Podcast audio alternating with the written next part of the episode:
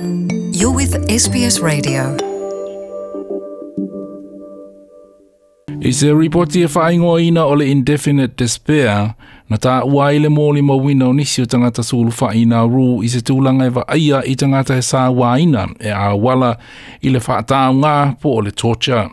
Na sa noa le presidente o le whaalaputuputonga fōma i le Médecins Sans Frontières po Doctors Without Borders, Stewart Condon,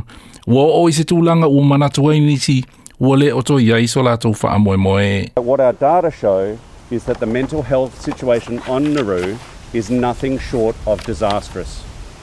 In fact, the mental health situation and suffering is amongst the most severe that MSF has seen around the world, including in projects providing care for victims of torture.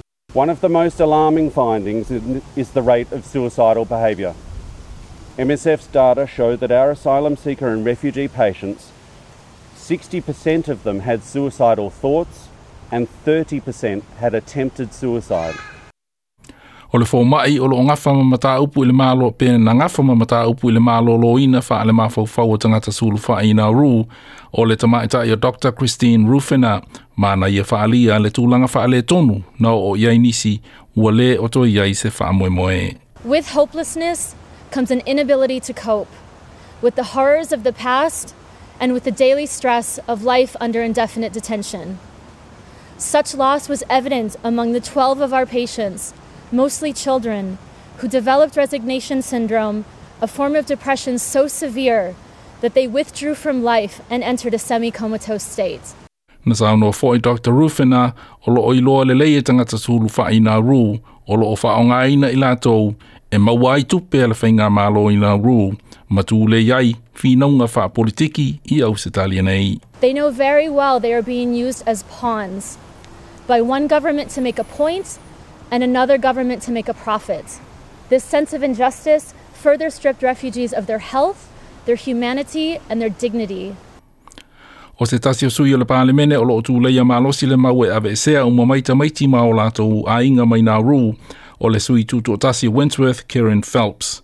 I lana tū la fono tau whaofi i le pālemene ua ia wāla awai i le malo tele ina ia ave e mai se teimi vave ta maiti ma o lātou a inga mai nā rū. There have been recent reports of a dramatic escalation of children locked up in Nauru with symptoms of traumatic withdrawal syndrome. This is a life threatening condition where children withdraw from school and play, stop interacting, and eventually stop eating and drinking. Parents are becoming desperate for help as they try to force food and water into the limp bodies of their children. Regardless of opinions on offshore processing, Australia must not fail to provide critically ill people, its, and particularly children in its care, with urgent medical treatment, especially when the Australian government policy of indefinite detention has caused or seriously exacerbated physical and psychiatric illness. Hear more stories in your language by visiting sbs.com.au.